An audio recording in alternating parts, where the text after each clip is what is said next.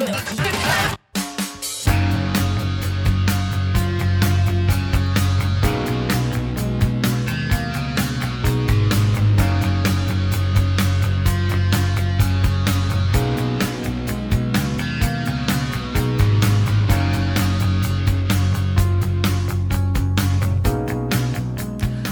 everyone, you're listening to Atomic Heart, a love letter from a struggling artist. I'm your host, Adam Chung, broadcasting from our studio on the third floor of Mei Ho House, a beautiful heritage building in the community of Shek Kip Mei in Hong Kong. This is episode 17. This is the program where I share with you my own writing, and at times I might complement that with prose pieces and poems by others. But today I'll be reading to you a letter addressed to someone I met at a pro democracy protest around this time last year. I thought of this person last month on October 1st when the National Day of China just so happened to fall on the same day as the Mid Autumn Festival.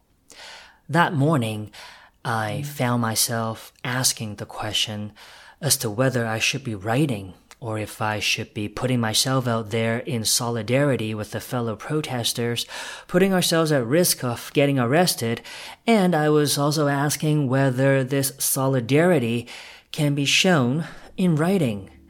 And so this is what I wrote.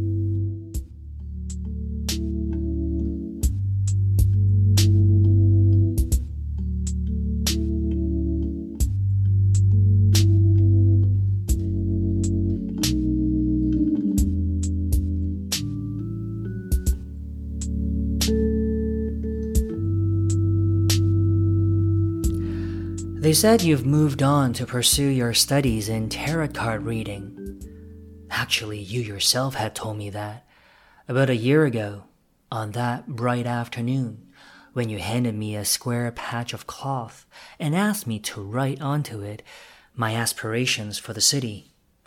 A heavy question. I placed the white dotted orange fabric over my left palm and with a black marker in my right hand, I wrote the first thing that came to mind. The block letters I laid down were too static, too proper and perpendicular to the symmetrical surface I had been given. If I had a desk, I would have done it in diagonal cursives and might have drawn a tree, a flower, a cloud, things that breathe and remind us of days that were relatively normal when there was no need to take to the streets and be on the lookout for water cannons and helicopters and robots that pose on a bridge that juts out from the dog pound. There they are again, posing, while the people, marching into the sunset, are passing under the bridge, their fingers raised. You sat on the street with your back against the concrete median barrier. I came to sit with you, told you what I had written, but wasn't sure if you heard. You seemed burned out. We all were. The tattoo on your left wrist had the shape of a raindrop. The truth will set you free, you said, offering your interpretation of what I had written. It wasn't what I meant. It's about knowing yourself, isn't it? You went on to say. If you know your desires and limits and accept them for what they are, nothing of what other people say would matter.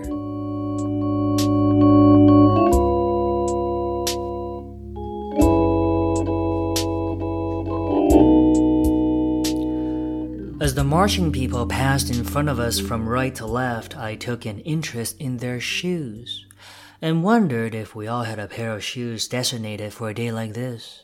Shoes that make it easier to stand for hours, walk for hours, and if needed, run for our lives. Not to mention that long exodus from the airport the day we stopped planes from landing. You apologized for being so philosophical all of a sudden. I said it was okay, and that it was nice just sitting there with the sun brushing over our faces.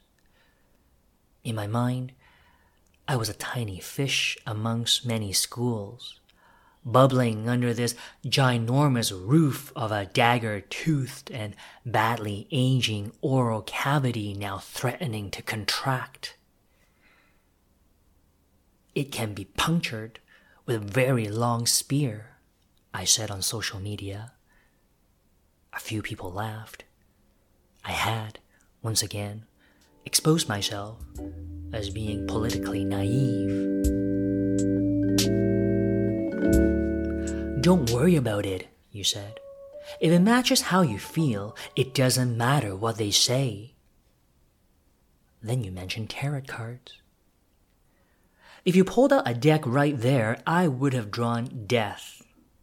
I always do, as if every card of every deck I've ever touched was a different depiction of the Reaper. Headspace, you said, was something you needed to pursue the art seriously, and that meant moving away from this place. I've also made plans to leave, I said, and started telling you about my plans. You said you're happy for me. But the truth is, I'll never leave, you went on to say. Now it turns out you've left before I did. And you've missed seeing with your own eyes this collage of images that would have made a kick ass deck of cards. A robot bleeds from the right eye. A soldier bites off another soldier's face. A lobster in a Chinese dress holds a conductor's baton. At the revolving door, heads of children get chopped off. Blank faced families line up for a spray that disinfects the brain. Sexless business outfits pose for group photo. Another lobster rips herself open and smiles. Full moons are strung together, each with a candle flickering and melting inside. Faces of friends disappear into the sunset. On the opposite side of the street, placards with the Latin word pater stretch for miles and miles, as if copied and pasted 1.4 billion times. It's mid autumn. Do I write or feed the dogs?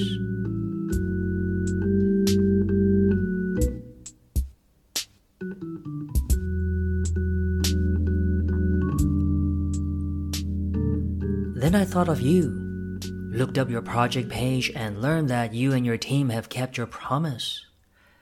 You've collected the many pieces of cloth, stitched them together, and created a giant quilt made of our handwritten hopes for the place we call home. You carried it like a banner during a march. In another picture, you had it draped over yourself while smiling to the camera. I want to touch it. I want to wear it too, I wrote in the comment section six months after the most recent one. I messaged the group and they said you had already left. So I opted to write.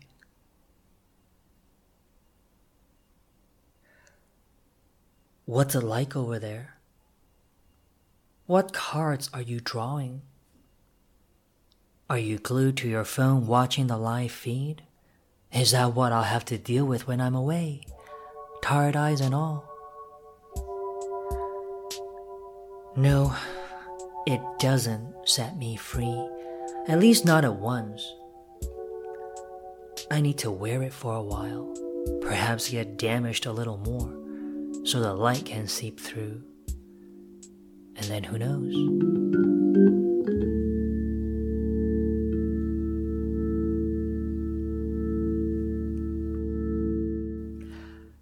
That piece was written on the morning of October 1st, 2020. Set it right down here. We'll do the work. Three, two, one. Hey everybody, this is Paul Gilbert. Hi, this is Pat Torpey. Hello, this is Eric Martin. My name is Billy Sheehan, and we are Mr. Big. You're listening to us right here on Atomic Heart.